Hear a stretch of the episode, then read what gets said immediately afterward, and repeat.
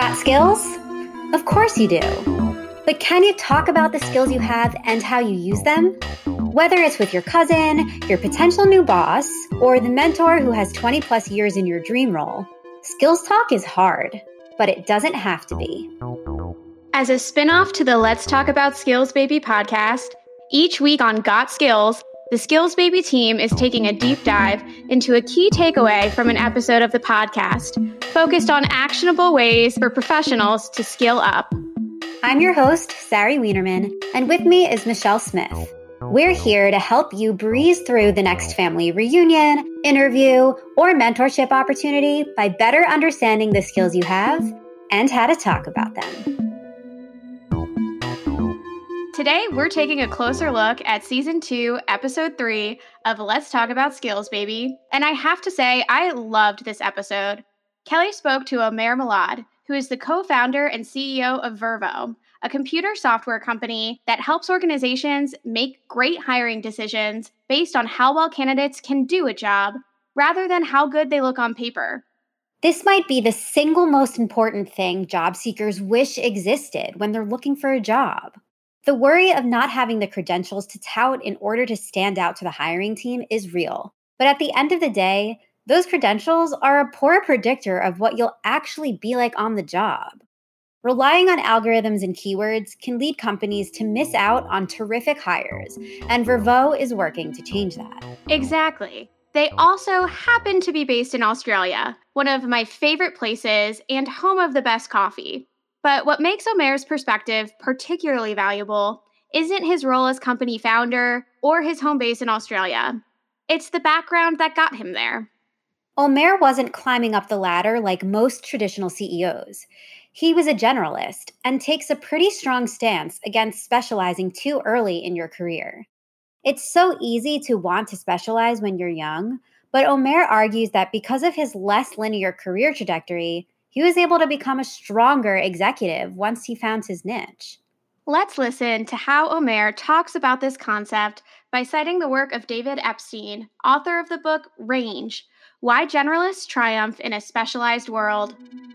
Like a neurosurgeon that then started writing a TV show and a ballet dancer that became a stockbroker and all these kind of things. Initially, at face value, sort of on the surface, you think, oh, that's crazy stuff. That doesn't make sense. But actually, it makes sense because of what David Epstein calls analogous thinking, that you are able to apply a way of thinking that you learned in, say, ballet to then a completely different field. And it's those people who have essentially more strings in their bow. They have a larger sort of array of solutions. And when I read that book, I felt this sense of relief, because until that point, I thought, geez, my resume is a mess.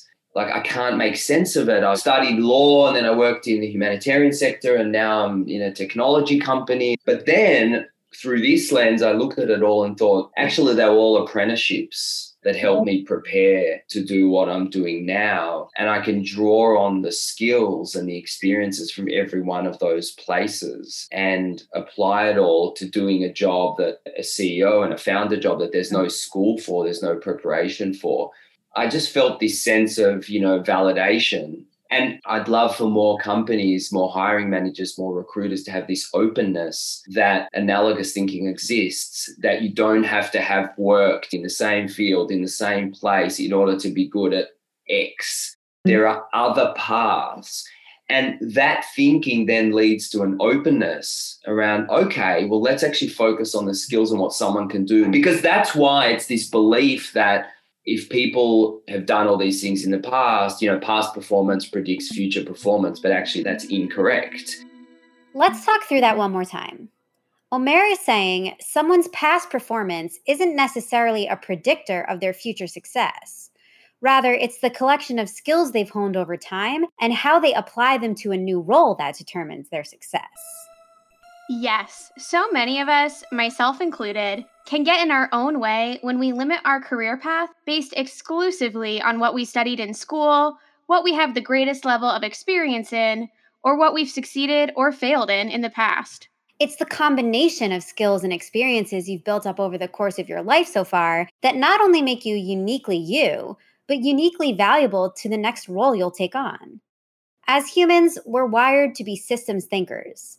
And it's when we can cross-pollinate ideas across experiences that we unlock our power to innovate. Absolutely. Here at Skills Baby, we celebrate the zigs and zags in all career stories and how those moments can shape us into better leaders and better people. Embracing being an office generalist can even create new learning and growth opportunities, like celebrating that the bulk of your sales negotiations training comes from the hours you've logged in standoffs with your toddler, who refuses to eat their food every single night at dinner. When we think of those personal aspects of our lives as transferable to our general skills arsenal, the multitude of tools available to us in the workplace increases exponentially. Omer tells us a bit about that too.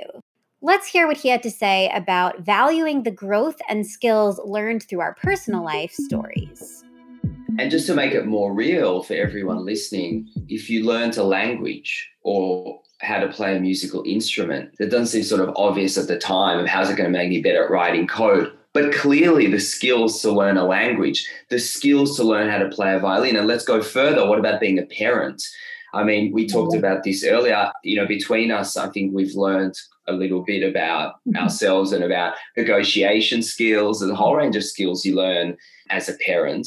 Why aren't we valuing these things? There's more to a human than just what they did at a university or what they studied or what they did at the last job. I love this concept. It highlights all the skills that go into things in life that aren't just work. And Omer recommends that we leverage those life skills in the professional setting to level up our careers. While leveraging life skills and marketing yourself as a generalist could be new to some employers, it's more common than you think. Anytime you've cited volunteer or co-curricular experience on a resume that's not strictly related to a paycheck, you've shared how you've grown and developed your life skills. Yes, and life skills can always be applicable to a new job opportunity. For me, I spent a semester in Ghana as an undergraduate university student for an internship. I learned a lot of formal skills during the professional office time, but the most valuable skills I gained weren't in curriculum development or program management.